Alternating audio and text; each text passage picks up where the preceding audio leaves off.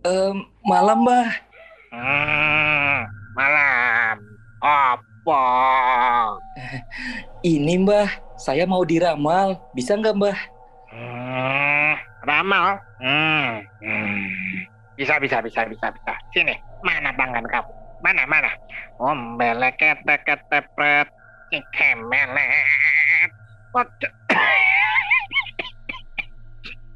hmm, aku punya kabar baik dan juga kabar buruk. Hmm, kamu mau dengar yang mana dulu? Saya maunya kabar baiknya dulu deh, Mbah. Ah, Oke, oke, oke, oke, oke.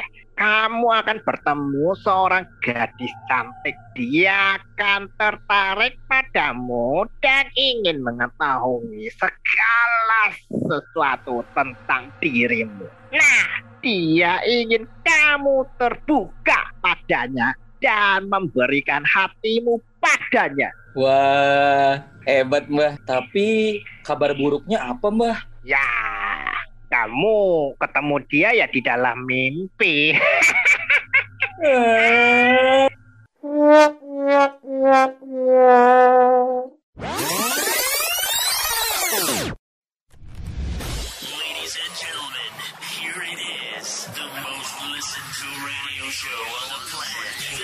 stations are tuned in too.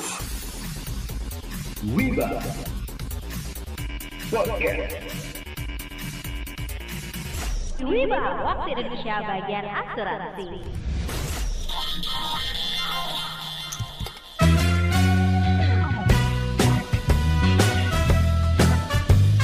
Sebenarnya di sini adalah IG Live yang pertama kali kita kolaborasi ini dengan Wiba Podcast. Yang sebelumnya Wiba Podcast Wah. ini hanya bisa kita dengarkan nih via audio aja, tapi sekarang kita Tara, ini dia orang-orang Wiba Podcast. Ada saya, Tias, trainer Jakarta. Ada Wodika dari Padang. Say hi Wodika. Apa kabar? Sampaikan tangan. Hai. Halo. Aku halo. kabur ya. Apa kabarnya?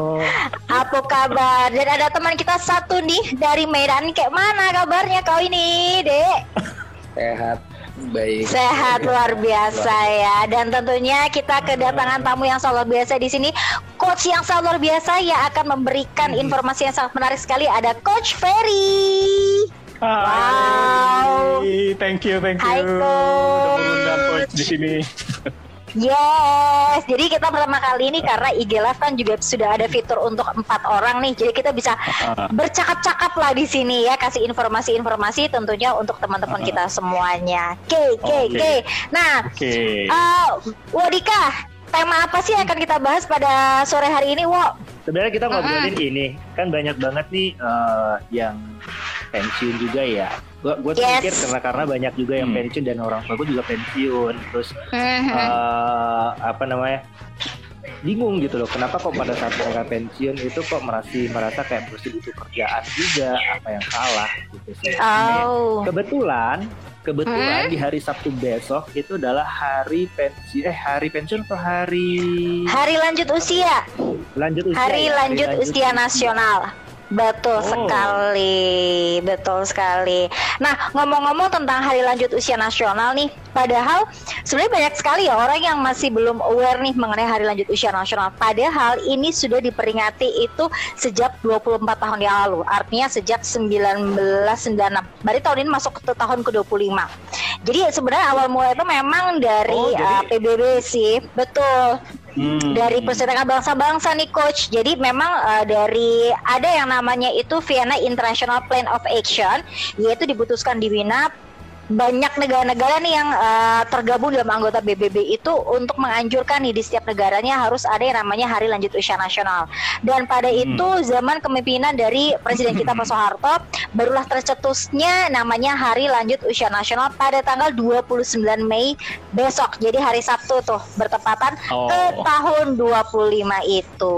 Seperti Oh, gitu itu ya. luar biasa. Ya, berarti seumuran lah ya sama coach Ferry ya Oh, oke. oh oh oh Kifli oh, yang oh, benar. oh, oh, Kalau oh, Kifli, oh, yakin, yakin? saya oke. Kalau Coach Ferry, em, coba dicek terlebih dulu. kayaknya kalau coach Ferry 24 berarti gue umurnya 20 dong oh, berarti gue 13 tahun gitu kali ya.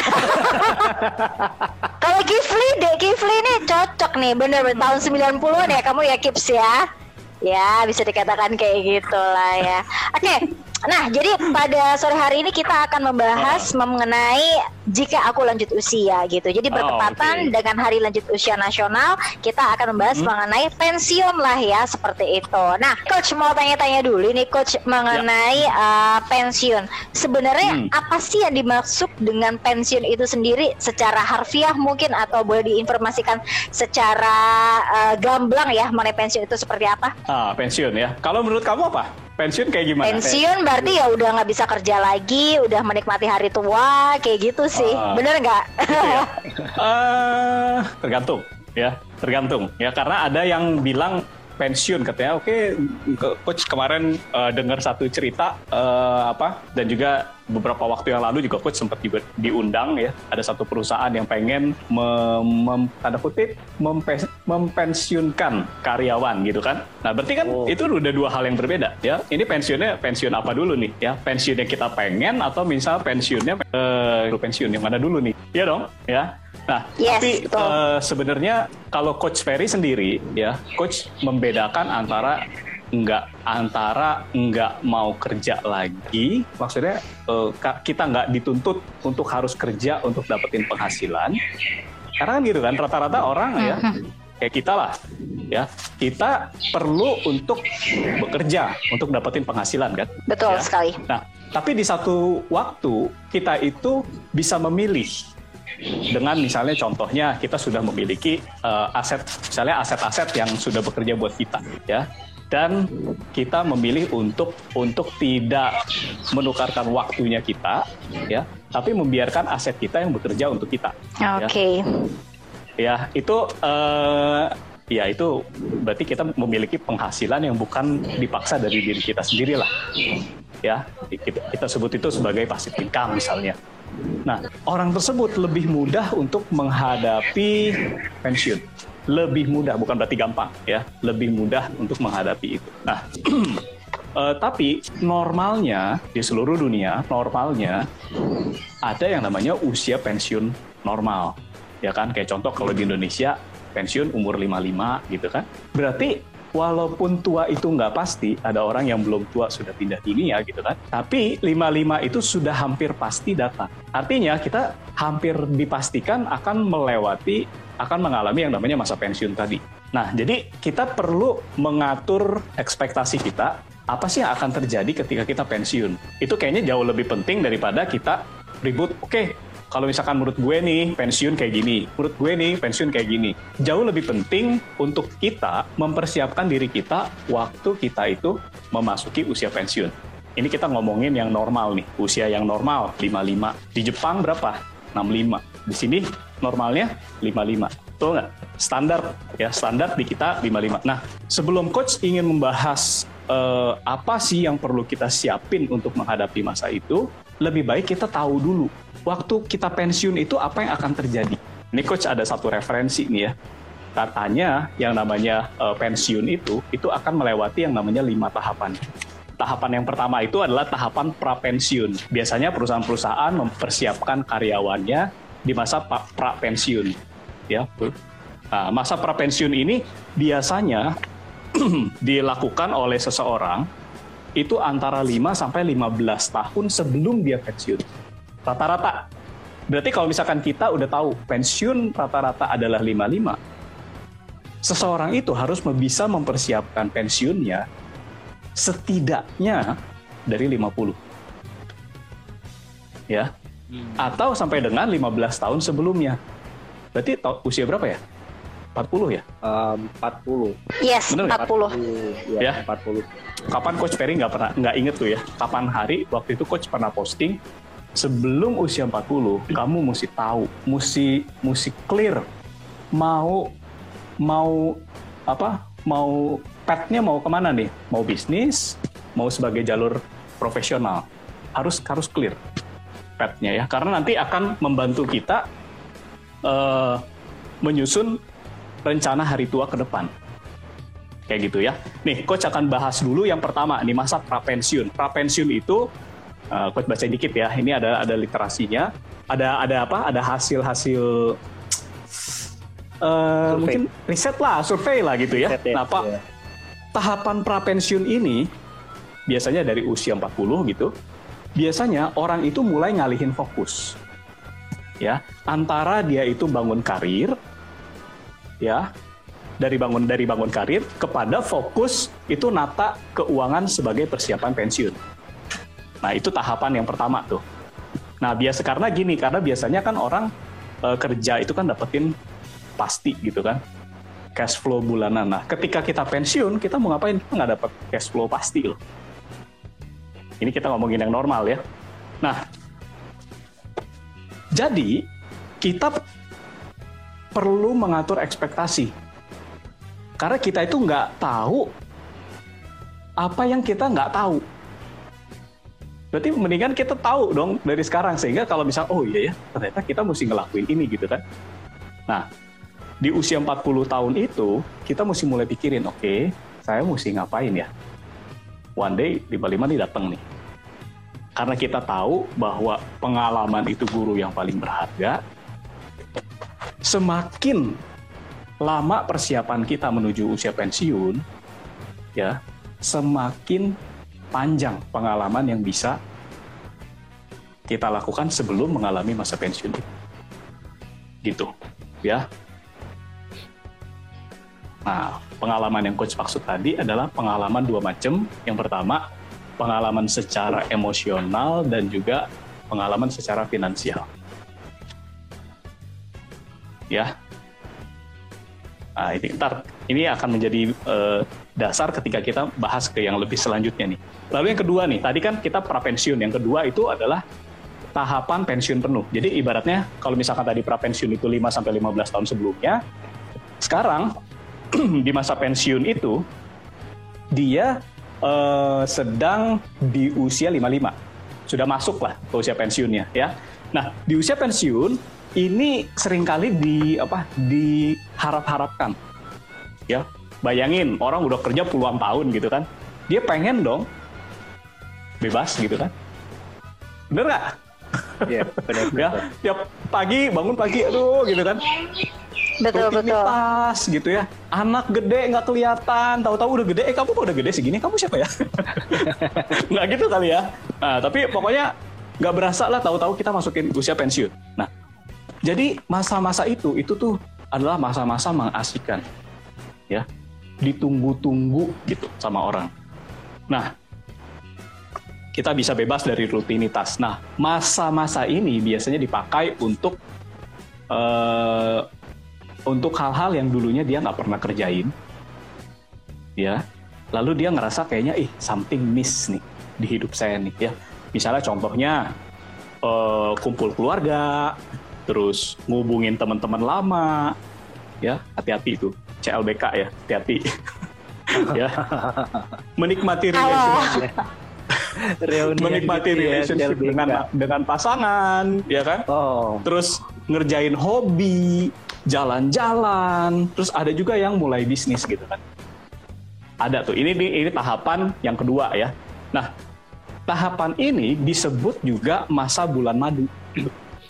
Masa pensiun penuh ini diha- disebut sebagai eh, masa bulan madu. Tetapi masa bulan madu itu hanya berlangsung 1 sampai dengan 2 tahun pertama.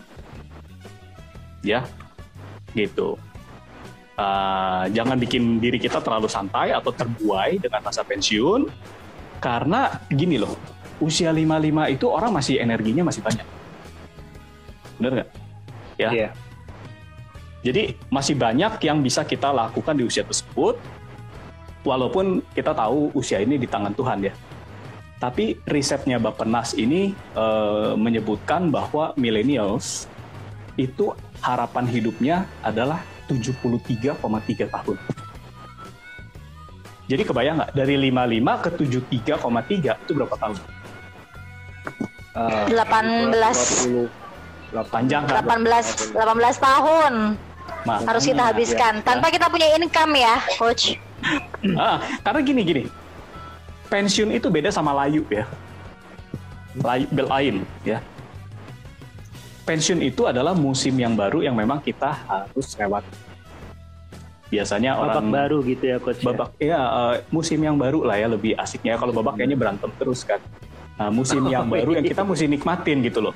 Ya, kalau misalkan kita sekarang musimnya mungkin musim musim musim panas, kita bisa main layangan gitu. Tapi musim hujan mainnya apa? main hujan-hujanan hujan. kali ya. Jangan. Iya. Iya kan? Nah, jadi ada ada masa-masa yang kita juga bisa nikmatin gitu di, di apa pun masanya. Oke, itu yang kedua tadi ya. Yang tahapan ketiga adalah tahapan kehilangan. Ini dari riset ya. Tahapan ketiga itu tahapan kehilangan di mana ini adalah puncak emosional masa pensiun. Ya. Dan akan pudar setelah 1 sampai 2 tahun pertama. Dari coach cari informasinya itu tuh ada banyak rasa kecewa yang mulai muncul di masa-masa ini ya dia mereka ini sudah menantikan pensiun begitu lama tapi setelah dijalanin kok begini ya dan kemudian eh, mereka merasa ada yang hilang ya ada yang hilang di hidupnya mereka ya contohnya apa sih perasaan-perasaan yang mungkin timbul katanya ada bosen kesepian perasaan gak berguna lagi Nah, kalau misalkan ini nggak diatasi, ini katanya bisa mengarah ke arah depresi. Nah, ya kan? Nah, ini kita mesti antisipasi nih sebelum kita plan pensiun ya. Kita mesti antisipasi apa sih? Karena kita nggak tahu apa yang kita nggak tahu. Lebih baik kita tahu, ya. Nah, lalu yang keempat itu adalah tahapan reorientasi. Nah, tahapan ini itu tahapan yang paling menantang karena eh, terjadi begitu dia mereview apa sih yang udah dia kerjain selama masa pensiun. Nah, ini mulai terjadi. Ya. Nih. Orang ini ya ketika mereka melewati masa ini dia eh, ingin menciptakan sebuah identitas yang baru tentang diri. Ya. Harusnya kita bisa arahkan itu ke yang positif, contohnya mengejar passion, ngajar contohnya ya. Atau bisa menjadi pegiat sosial. Kita menjadi sukarelawan lah volunteer gitu. Kemudian atau mengikuti kegiatan atau aktivitas yang menyenangkan di jadwal harian kita. Nah itu juga bisa. Artinya kita tetap kerja tapi kita nggak ngoyo. Nggak ngoyo karena ya nggak nggak dipaksa harus misalnya contoh kalau sekarang kita kerja karena anak-anak masih kecil gitu kan. Nggak kerja anak-anak ke sekolah loh. Ya kan? Ya. Nah jadi dengan kita di tahapan pensiun itu harusnya tetap kita tuh mengerjakan sesuatu tapi tidak dipaksa lagi kayak gitu. Ini tahapan Nggak yang keempat ya. gitu ya. ah nggak ngoyo ya. Ngoyo. lalu yes. Dan yang kelima itu adalah tahapan rekonsiliasi dan stabilitas nah tahapan ini bisa berlangsung sejak masa pensiun sampai dengan 15 tahun ini dari pelajarannya ya sampai dengan 15 tahun setelah pensiun. Ya, kita bisa aja merasa eh, puas dan memang itu yang harus kita rasakan ya. Harusnya itu kita merasa puas dengan masa pensiun tersebut dan di tahapan ini, di tahapan rekonsiliasi dan stabilitas ini biasanya seseorang yang pensiun itu lebih merasa tenang. Ya. Tapi bayangin itu bisa berta ber apa secara perasaan tersebut bisa berlangsungnya itu baru bisa didapetinnya itu bisa 15 tahun. Ya. Kenapa? Karena mungkin seseorang sudah lebih matang ya dan mungkin sudah merasakan apa ya? eh hidup yang oh ternyata kesehatan saya jauh lebih penting dibandingkan kita kejar yang lagi dulu misalnya oh kita masih pengen ini pengen itu gitu kan tapi setelah 15 tahun setelah masa pensiun itu dan di usia yang juga nggak muda lagi ya orang itu sudah merasa bahwa hal yang terpenting itu adalah kesehatan mungkin dan anak-anaknya juga mungkin sudah besar ya udah lagi nggak ada biaya lagi jadi hidupnya itu lebih sederhana lebih santai gitu terus eh, mereka konsentrasi kepada bagaimana caranya menjaga kesehatannya mereka ini lebih lebih stabil gitu ya. Nah, walaupun memang pengalaman seseorang itu kan akan beda-beda. Nah, bagaimana kita eh, mengatur dan mengantisipasi ups and downs yang kita alami setelah masa pensiun itu. Nah, itulah yang akan terjadi ketika kita eh, pensiun. lebih baik kita tahu dulu kan. Kedengerannya itu kayaknya, aduh serem banget ya. Ternyata lima hal yang tadi mungkin terjadi ketika pensiun itu, kayaknya kayaknya itu bakalan kita alamin nggak sih gitu kan. Dan pada kenyataannya itu akan kita alami. Siap nggak siap? Perasaan yang seperti tadi, yang lima tadi, kalau yang ketinggalan nanti baca eh, dengerin lagi rekamannya ya, itu akan dialami. Dan ini sudah berdasarkan research. Hmm, oke oke oke. Ya. Berarti itu yang terjadi ketika kamu pensiun gitu ya coach ya. Ya, Tahap-tahap itu secara itu ada gitu ya. secara ke- eh, apa kenyataan yang akan terjadi ya. Yang akan yang- terjadi. jadi kita berkaca bisa dengan tahu. orang-orang yang ya hmm, What gimana, to Coach? expect-nya akan kayak gimana kan kita jadi tahu kan. Iya. Eh, betul betul betul betul betul. Oke, Wah, wah. Kipli ada pertanyaan nggak Kip? Hai coach. halo, Kipli. Dari tadi dengerin ini terkesima gitu ya mengenai penjelasannya tadi coach. Eh pensiun itu nggak selalu menyenangkan ya di kedengarannya ya. Iya, Ya, bahas pensiun nggak nggak selalu menyenangkan. bener. Karena eh, kepikiran juga sih coach ya soalnya kan apa namanya mungkin bisa dikatakan eh, saya generasi milenial gitu coach ya yang membicarakan pensiun itu tuh kayak apaan sih ngomongin pensiun sekarang gitu kan? Masih Eh, jauh gitu kan. aneh banget gitu kan? Kalau dan kayaknya kalau nongkrong sama teman-teman juga bahas pensiun tuh nggak masih tabu lah gitu kan coach? Nah pertanyaan aku nih aku pengen tahu coach kapan Ya. sih sebenarnya seseorang itu harus mulai gitu ya menata keuangannya untuk masa pensiun yang lebih baik gitu? Sebenarnya kapan sih mulainya coach? Apakah eh, 20-an terasa masih sangat muda gitu ya atau 30-an atau atau Iya. gimana sih coach sebenarnya yang paling bagusnya itu gimana Oke, ya. Eh, tahu ini nggak? eh, pernah pernah dengar nggak ada quotes ya? Ada quotes dari eh, apa?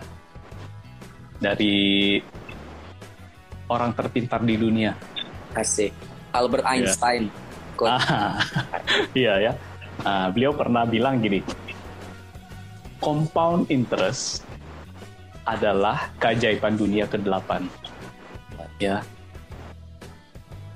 Mereka yang paham mengenai compound interest ini ya will earn it. Will earn ya. Buat mereka yang tidak paham will pay bayarnya pakai apa? Pakai uang, pakai waktu. Kalau coach belajar mengenai rumusnya sendiri, ya rumusnya kan gini. Future value sama dengan present value di dikali satu plus i pangkat n gitu kan. Itu rumusnya kan. Tapi di situ tuh ada faktor n kan. Faktor n itu waktu kan Yes. kalau di matematika katanya kalau misalkan dipangkatin itu berarti dia tuh punya punya yang apa punya apa namanya tuh? Strata ya apa? Pokoknya dia tertinggi lah gitu ya. Hmm. Eh, ya. Pangkatnya paling tinggi gitu kan. Dibandingin yang lain kalau tambah kurang gitu kan itu paling tinggi. Nah jadi yang paling penting di sana adalah waktu. Ya. Kalau tadi pertanyaan dari Kipli adalah kapan sih saat yang tepat? Tergantung. Kipli pengen siapin itu sendirian atau pengen ada yang bantuin karena dua hal itu beda kalau misalkan kita pengen bantuin sendiri ya eh pengen kerjain itu sendirian 55 pensiun 54 aja kita siapin atau 55 pensiun ya udah hadepin aja 55 gitu Iya kan? Kita hadepin sendirian.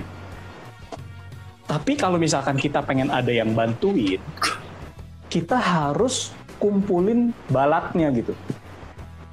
Harus kumpulin siapa pasukan yang bisa bantuin kita. Ya, Warren Buffett pernah ngomong, kalau kita nggak mampu untuk menghasilkan uang ketika tidur, maka kita harus mencari uang seumur hidup. ya kita harus cari uang seumur hidup kalau kita nggak mampu hasilin uang ketika kita tidur Warren Buffett investor nomor satu dunia ya nah Artinya kalau misalkan kita siapinnya jauh-jauh hari sebelumnya, ditambah dengan kenyataan bahwa the most powerful force in the world adalah compound interest, artinya lebih baik kalau kita mau berkolaborasi sama orang yang lebih lemah atau sama orang yang lebih kuat. Kuat. Lebih kuat dong. Hmm. Kalau kita pengen kolaborasi sama the most powerful force in the world, ya adalah compound interest. Kenapa nggak diajakin jadi teman? Bener nggak? Sedangkan kita tahu nih, compound interest itu butuh waktu. Jadi, kalau misalkan kita mau siapin dan kita itu ngerasanya, ya saya perlu, ya berarti harus siapinnya jauh-jauh hari sebelum. Cuman memang eh, ada hal yang perlu kita perhatikan di sini. Kita tahu, misalnya contoh, ya Kipli atau Tias, usia-usia muda seperti anda gitu, ya. Berarti gue tua dong. ah nggak disebut ya termasuk Dika deh Tadi ambil pengecualian ya. iya. Kok nggak disebut berarti gue tua dong. Tuir dong gue. Nah, artinya apa? Artinya gini, kalau misalkan kita nggak, ya namanya masih muda, anak-anak juga masih kecil-kecil, kebutuhan kayaknya kita perlu ngatur priori- prioritas kan. Ya, prioritasnya kayaknya buat anak-anak dulu belum lagi kita mesti mikirin ntar pendidikannya dia gitu kan. Ya dong, kalau misalkan hari ini kita baru ngomonginnya eh, anak-anak masih TK gitu kan. Tapi kan nanti one day dia juga akan cepat atau lambat ya, hampir bisa dipastikan kita mesti bayar uang kuliahnya dia gitu kan. Ya, Iya. itu juga sama mesti disiapin kan. Nah pertanyaannya sama, mau siapinnya tuh sendirian atau ada temennya? Ya, sekarang pertanyaannya kalau misal kita mau ada temennya, temennya itu siapa? Kita mau ajakin kolaborasi, mau ajakin berteman gitu ya. Orang yang lebih kuat atau yang lebih lemah? Pasti yang lebih kuat Kuat. dong. Nah, berarti kita harus temenin apa? Compound interest itu. Karena dia adalah the most powerful force in the world. Jadi waktu kita mau siapin apa pun yang ada di masa depan, ya, mesti make sure punya waktu nggak. Semakin panjang waktunya, semakin banyak balat yang bisa nolongin kita gitu. Karena itu akan terjadi yang namanya compound interest, bunga berbunga. Ya, bunga majemuk itu. Prinsipnya harus begitu. Oke, efek sampingnya, nah, efek sampingnya nih, kita itu harus jadi harus tahu diri. Itu efek sampingnya. Tahu Kayak diri obat apa? ya, oh, coach ya. Tahu dirinya gini, Ada efek samping. hari ini kita punya duit di dompet, Mm-mm. ya dong. Itu duit siapa? Duit saya. Kalau masih single mungkin iya ya. Weh. Tapi Oh iya sih. walaupun kita masih single, uang Duit itu istri. adalah bukan adalah sebagian uang milik kita di masa depan. Oke. Oke. Ingat nggak? Kita kan one day nggak nggak kita ngomongin orang normal ya, ya. Kalau kita mau mau membuat sebuah plan kan harus bikin perencanaan dari orang yang biasa kan. Ya, kita nggak ngomongin orang yang punya aset banyak, terus asetnya itu udah ngasilin duit gitu kan. Nggak, kita mesti mikirinnya 55, oke orang pensiun, mereka biasanya nggak punya penghasilan sebesar yang ketika mereka masih Bekerja. masih muda gitu. Nah, ya, jadi harus siapinnya kapan? Jauh-jauh hari sebelumnya. Normalnya 5 sampai dengan 15 tahun. Oh. Normalnya. Berarti semakin panjang waktunya dari- semakin baik gitu ya coach ya. Semakin baik karena akan terjadi prinsip compound interest itu. Preminya jadi murah.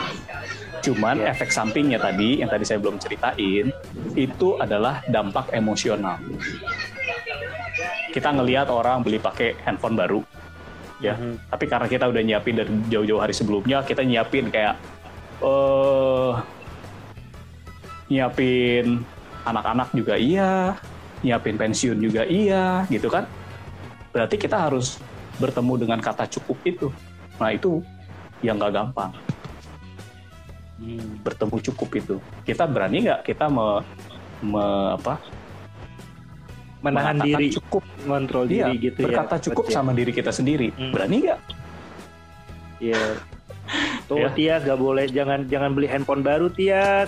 Oh Bukan kamu, enggak, Coba berani harus benar gitu? cukup ya, benar-benar. Tapi itu benar-benar kayak harus digaris bawahi loh. Kita harus berani untuk berkata cukup karena kalau kita sudah punya mindset kayak gitu tuh kita masih bisa untuk menahan diri, benar nggak? Kalau misalnya kita jalan ke mall ngelihat di departemen store warna merah-merah ya 50% segala macam, kalau kita di masa kita kayak udah cukup, kita masih punya baju yang masih bisa pakai, baju warna kayak gitu juga masih ada. Itu sih yang uh, menanamkan di mindset banget. Thank you, thank you coach. Jadi benar-benar harus mengatakan kata cukup untuk diri kita sendiri. Cukup untuk diri sendiri. kaya Wow, itu that- oh, kaya ya apa sih kaya itu gitu kan kaya itu Hmm. sebenarnya gini ya kaya itu kan lebih dari cukup kan orang kaya kan kita disebut ya dia mau orang kaya kenapa kan dia lebih dari cukup gitu kan serba berlebih-lebih gitu kan ya nah itu kan sebenarnya prinsipnya itu adalah kita bisa mengatakan cukup katakan cukup itu segini sehingga berapapun penghasilan kita kita ada lebih dan secara instan kita menjadi orang yang lebih dari cukup. Berarti kan kaya itu instan. Ya. Ya. Kaya adalah sebuah kondisi memang kita walaupun kita bilang oke, saya orang kaya nih karena saya orang yang lebih dari cukup, saya udah ngerti gini gitu kan. Tapi waktu pas kita ke bank, kita langsung dibilangnya, oh kamu bukan orang kaya, kamu nggak bisa jadi nasabah prioritas kita karena uang kamu nggak banyak gitu. ya. Rich is a condition, but wealthy is a decision. Jadi kita mau menjadi orang yang wealthy, kita harus harus make decision. Saya hidup cukup dulu. Kuncinya di situ. Berani gak gitu kan? Wow, wow, wow, keren, keren. How dare you ya untuk berkata cukup, berani nggak kamu? Nah, coach, kalau tadi kan memang kita harus mempersiapkan sejak dini nih, kalau bisa 15 tahun mundur ya untuk mempersiapkan yang namanya pensiun. Tapi kalau misalkan nih coach terlanjur belum mengumpulkan sejak dini, artinya kayak mepet-mepet eh, mau pensiun katakanlah di usia-usia 53, 54, oh ya anti pensiun gimana ya? Masih bisa nggak untuk uh, merencanakan yang namanya pensiun? Masih ada waktu nggak kira-kira kayak gitu, coach?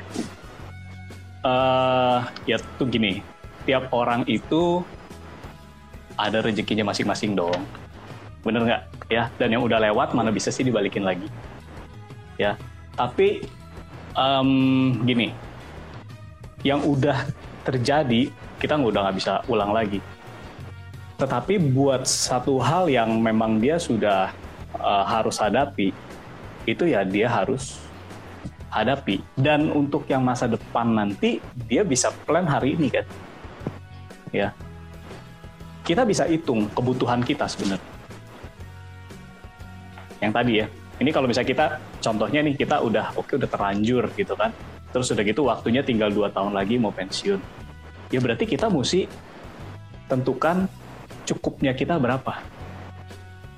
Cukupnya kita mesti tentukan berapa gitu kan. Nah, terus kita hitung berapa kebutuhan kita atau mau lebih mau lebih ekstrim lagi gitu ya. Mau nggak mau kita mesti hitung sih berapa harapan hidup kita. Iya. ya, berapa harapan hidup kita nih? Kalau tadi coach bahas millennials akan hidup sampai rata-rata 73,3 gitu kan. dari laporannya Bappenas ya. Nah, berarti dari mulai kita pensiun umur 55, dia sekarang 53 gitu kan. Ke 55 terus udah gitu. Pertanyaannya, setelah dia pensiun, ada sumber income lain apa enggak? Nggak ada kan? Kalau misalkan nggak ada, berarti dia Nggak mesti ada. mau. Mau nggak mau mesti apa tadi? Yang kata si apa kata Warren Buffett. Kalau kita nggak bisa menghasilkan uang ketika kita tidur, berarti kita harus bekerja seumur Bekerja seumur hidup. bekerja seumur hidup. Itu, itu jawabannya. Ya, udah dikasih tahu nasihatnya sama Opa Buffett. ya, Oke, harus kerja oke. seumur hidup. Tapi kalau misalkan kita udah tahu gitu kan, berarti kan kita mesti ngatur dong apa yang sudah kita punya. Katakanlah orang ini sudah punya lah gitu kan ya, sudah punya aset gitu. Nah, sudah punya aset di masa tua. Mesti diapain nih asetnya? Kira-kira boleh nggak sih diinvestasiin? Orang udah pensiun ya, boleh nggak Iya, nah itu diinvestasiin? coach. Itu juga jadi pertanyaan juga tadi nih coach. Ah, Eh, sebenarnya kalau udah pensiun itu masih bisa investasi atau enggak sih? Masih boleh nggak sih? Nah, ya. coach kan banyak ketemu orang, ya. Coach pernah ketemu uang pensiun dipakai investasi, Iya. tapi karena investasinya tidak, maksudnya dia juga selama ini nggak ngerti mengenai investasi, ya kan? Dia juga masuk ke investasi yang salah, uangnya habis. Hmm. Bagaimana pensiun? Problem Ini nggak? kayak di drakor-drakor tuh banyak kayak gitu tuh coach. di drakor-drakor banyak kayak gitu ya. Bener gak Tia? Bener bener bener bener. Jadi karena mereka ya nggak nggak ngerti nih model investasinya seperti apa. Teman-teman ikut Ya. investasi jenis A ikut ngikut. Jadi belum ada uh, knowledge nih secara dasarnya mengenai investasi gitu. Iya.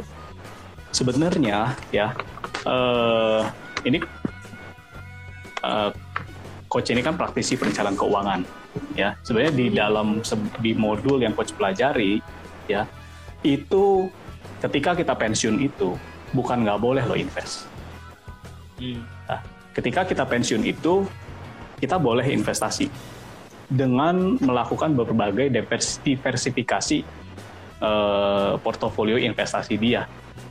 Memang beda di apa con- eh, apa komposisinya dengan orang-orang yang masih single, masih punya waktu banyak gitu, beda ya. Seperti contoh aja gini. Oke, secara prinsip dulu deh.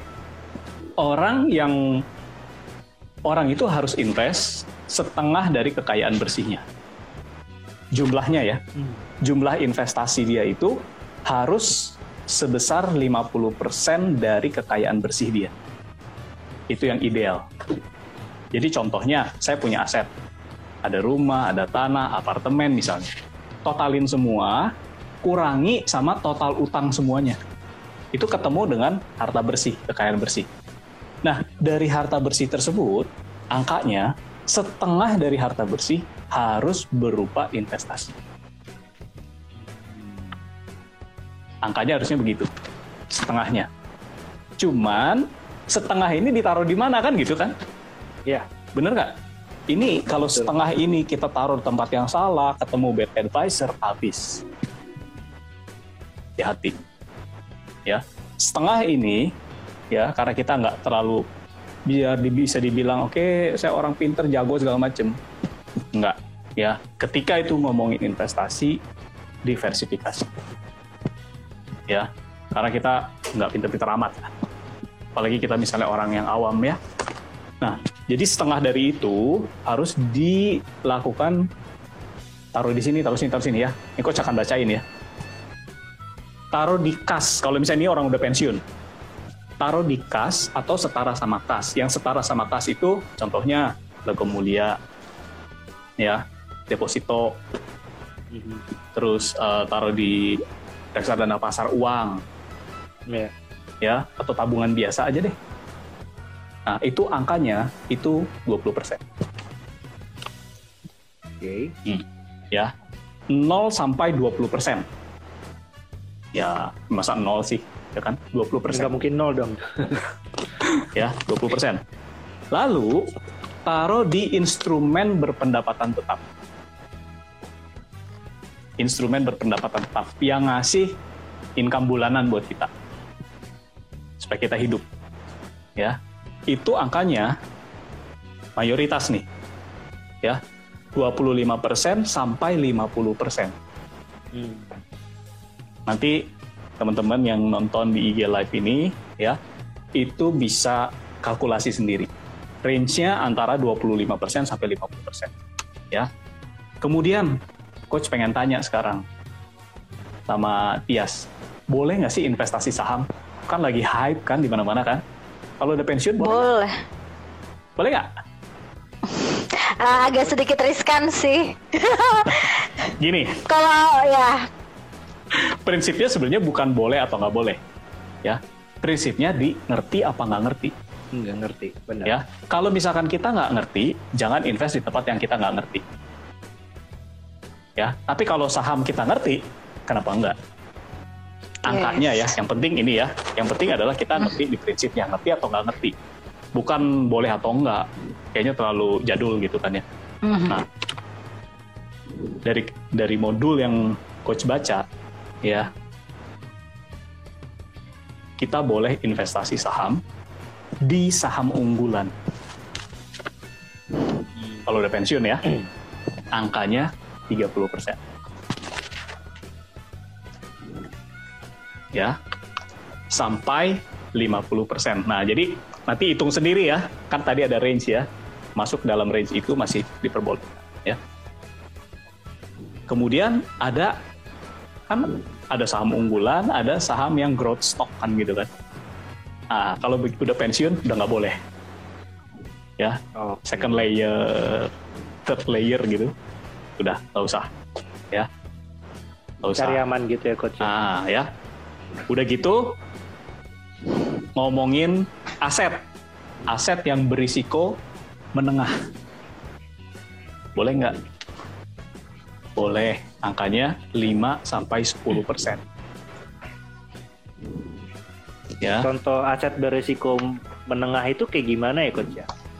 reksadana kita nggak usah kelola Hmm. sendiri kan? Bisa di manage kan? Ya. Lalu satu lagi aset berisiko tinggi. Aset berisiko tinggi. Dulu waktu pas masih muda gitu ya, kita mau invest. Wah, orang-orang ngomong sekarang lagi lagi hype-hype-nya apa? Ngomongin apa ya di IG rame banget. Bitcoin Apa? ya. Bitcoin, Bitcoin, Kripto, kripto gitu ya. kripto, Nah, Bitcoin gitu-gitu. Eh, coach pernah ditanyain ya. Eh, bagus nggak investasi gitu kan? Bilang coach nggak ngerti. Ya, terus terang aja coach nggak ngerti gitu. Dan coach nggak invest di sana, coach nggak- karena coach nggak ngerti. Itu aja in- eh, ininya eh, jawaban dari coach Ferry ya. Nah, eh, tapi kalaupun misalkan teman-teman ngerti, ya ngerti ngerti ceritanya lah seenggaknya ya. Karena kalau misalkan kita ngitung ngitungnya sendiri itu kayaknya tuh dasarnya apa ya? Bener nggak sih? Tuh tadi tuh ada Haris, Doge gitu, Doge, eh Doge, iya. ya kan? Yang lagi tren Begitu- sekarang Doge. Ah, begitu influencer ngomong begini harganya naik gitu kan ya. Begitu influencer ngomong yang lain lagi harganya turun lagi gitu kayak kayak roller coaster gitu. Nah, artinya berarti ini masuknya ke mana ya kalau misalkan begitu volatile? Hmm, Risikonya tinggi ke- atau rendah ya? tinggi. tinggi. tinggi ya. Kalau kita masih muda, Mhm. ya, menurut berarti itu masuknya ke dalam aset yang berisiko tinggi, ya. Terserah teman-teman ini mengkategorikannya apa. Tapi kalau saya secara pribadi ya tidak mewakili profesi saya gitu, 0 sampai dua setengah persen jangan lebih. Ya. Jangan lebih ya. Tapi boleh nol. Tan- Enggak pun nggak apa-apa. Enggak. Ya, jangan sampai kita itu masuk ke karena takut ya, takut ketinggalan sesuatu gitu kan. Kan orang-orang ini kan FOMO kan. FOMO. Ya. FOMO Benar. kan. Nah, Benar.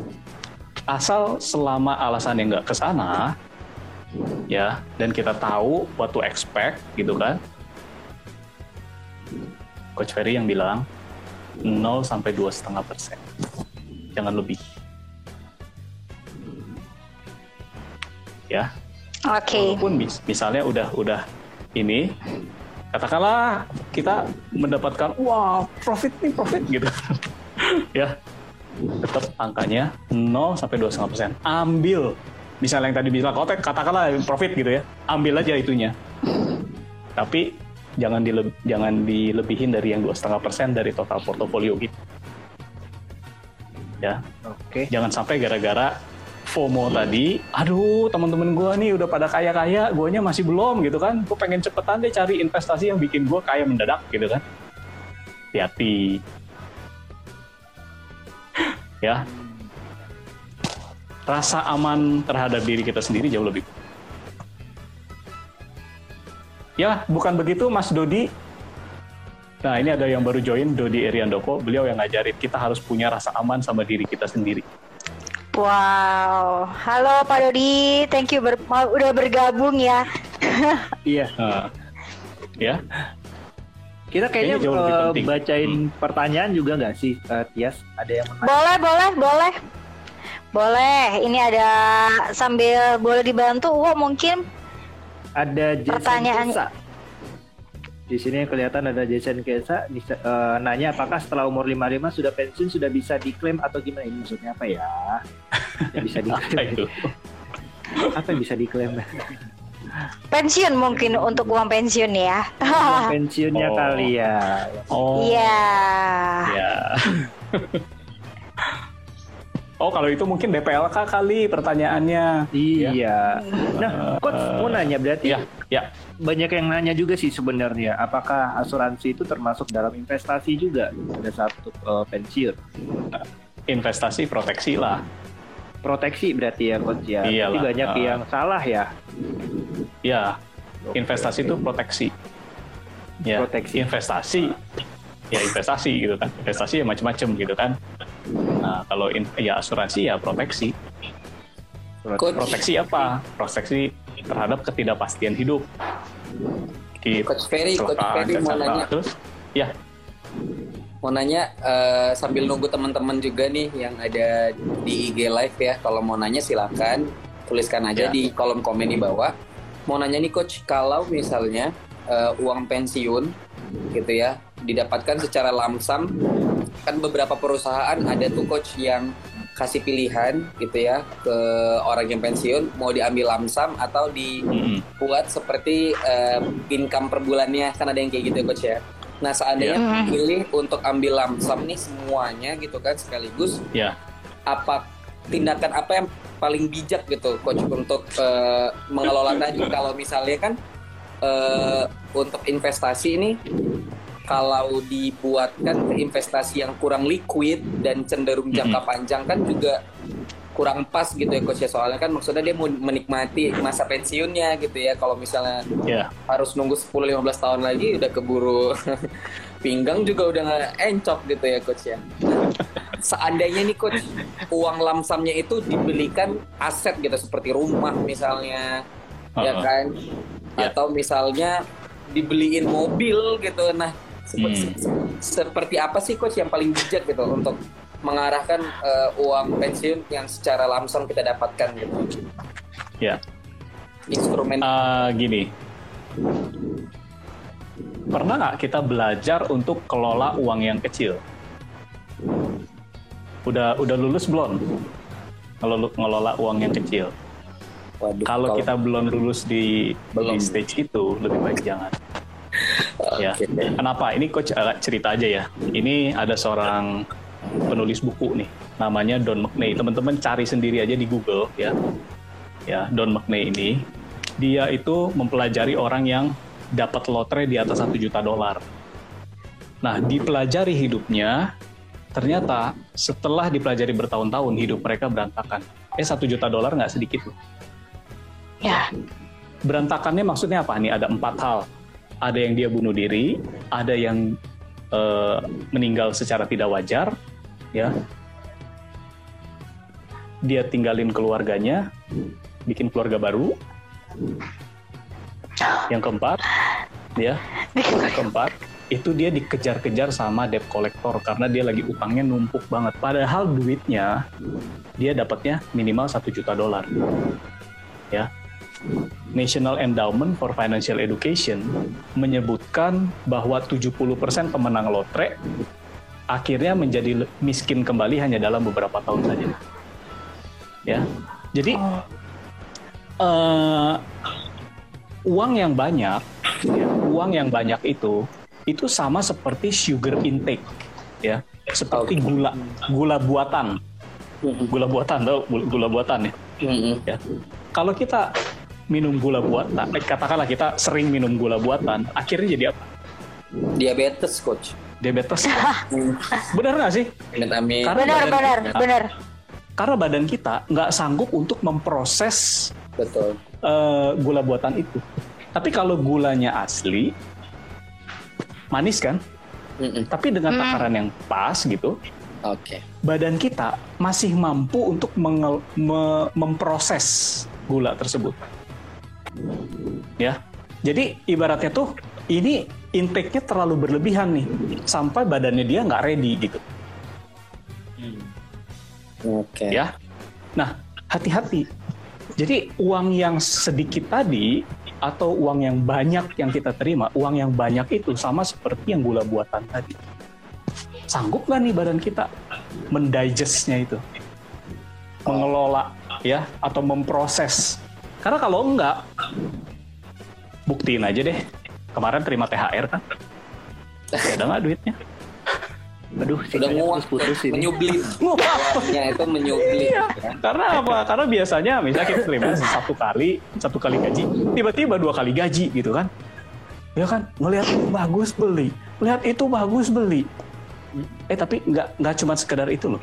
Kadang-kadang ya kita menggunakan kata-kata, ih yang ini kasihan ya, saya pengen tolong dia. Yang ini kasihan ya dia belum pernah nyobain ini, terus kita pengen tolong dia untuk nyobain ini. Kita keluarin uang lebih gitu kan. Dengan alasan karena kita orangnya baik gitu kan. Tapi nggak bijaksana. Ya nggak bijaksana. Kita spoil gitu. Anak kita kita nggak bisa beliin anak kita. Selama ini kita nggak bisa beliin anak kita mainan gitu kan. Tiba-tiba kita punya duit banyak tiba-tiba pengen beliin dia mainan. gitu. Ya kulkas nggak kenapa-napa dibilang kulkasnya kurang gede TV kurang lebar ranjang kurang empuk mobil kurang baru eh, semuanya kurang jadinya Itu kayaknya penyakit Makanya pada saat latihan nggak eh, gitu kan, terima waktu THR kita- deh. Nah, ya. Makanya, jadi bukan mengen- bukan masalah kita enaknya terima bulanan atau terima sekaligus. Cuma pertanyaannya, udah sanggup belum kita? Ya, pernah nggak kita latih otot otot kita? Ya, kalau kita nggak pernah latih otot, jangan coba-coba di gym, ya, melihat wah orang-orang pada pakai bebannya 50 kilo gitu kan? Masa gue cuma pakai yang sekilo dua kilo? Malu dong. Pakai 50 kilo juga bengkok gitu kan ya besok-besok langsung udah ke dokter ini ke dokter dokter otot gitu kan aduh semuanya kaku ya kan karena kita nggak pernah latihan Hmm, Ah. bener coach. Eh, ini menarik sebenarnya coach ya yang kita bahas coach eh, mengenai eh, Mm-mm. apa namanya pensiun ini coach. Tapi kan karena waktunya di IG live ini cuma bisa satu jam ya coach ya. Jadi Kita Oh, harus ulang lagi. Lebih Sayang. baik nanti kita bahasnya nanti di Wiba Podcast kita bahas lebih lanjut lagi kali ya coach ya. oh bener bener Iya. bener bener Mm-mm. boleh boleh Karena boleh kita kan boleh, masih boleh. punya project-project yang lain di Wiba Podcast kan. Yes, Oke, betul sekali. Yes, yes, yes, yes, yes. Oke, oh, Pak, so pastikan ya eh, teman-teman yang nonton ini nonton Wiba Podcastnya, eh, dengerin Wiba Podcast ya. Dengerin Wiba Podcast juga. Iya, iya, iya.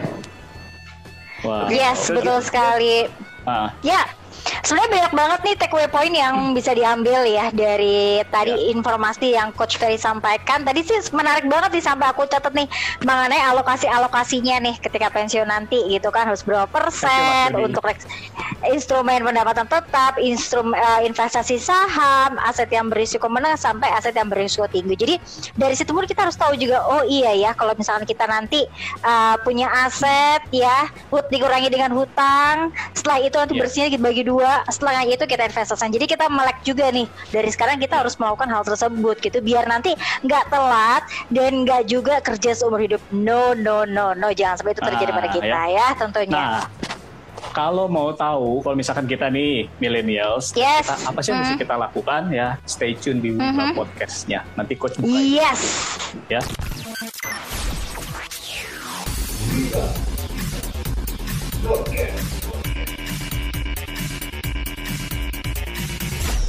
Thank you for listening to our podcast.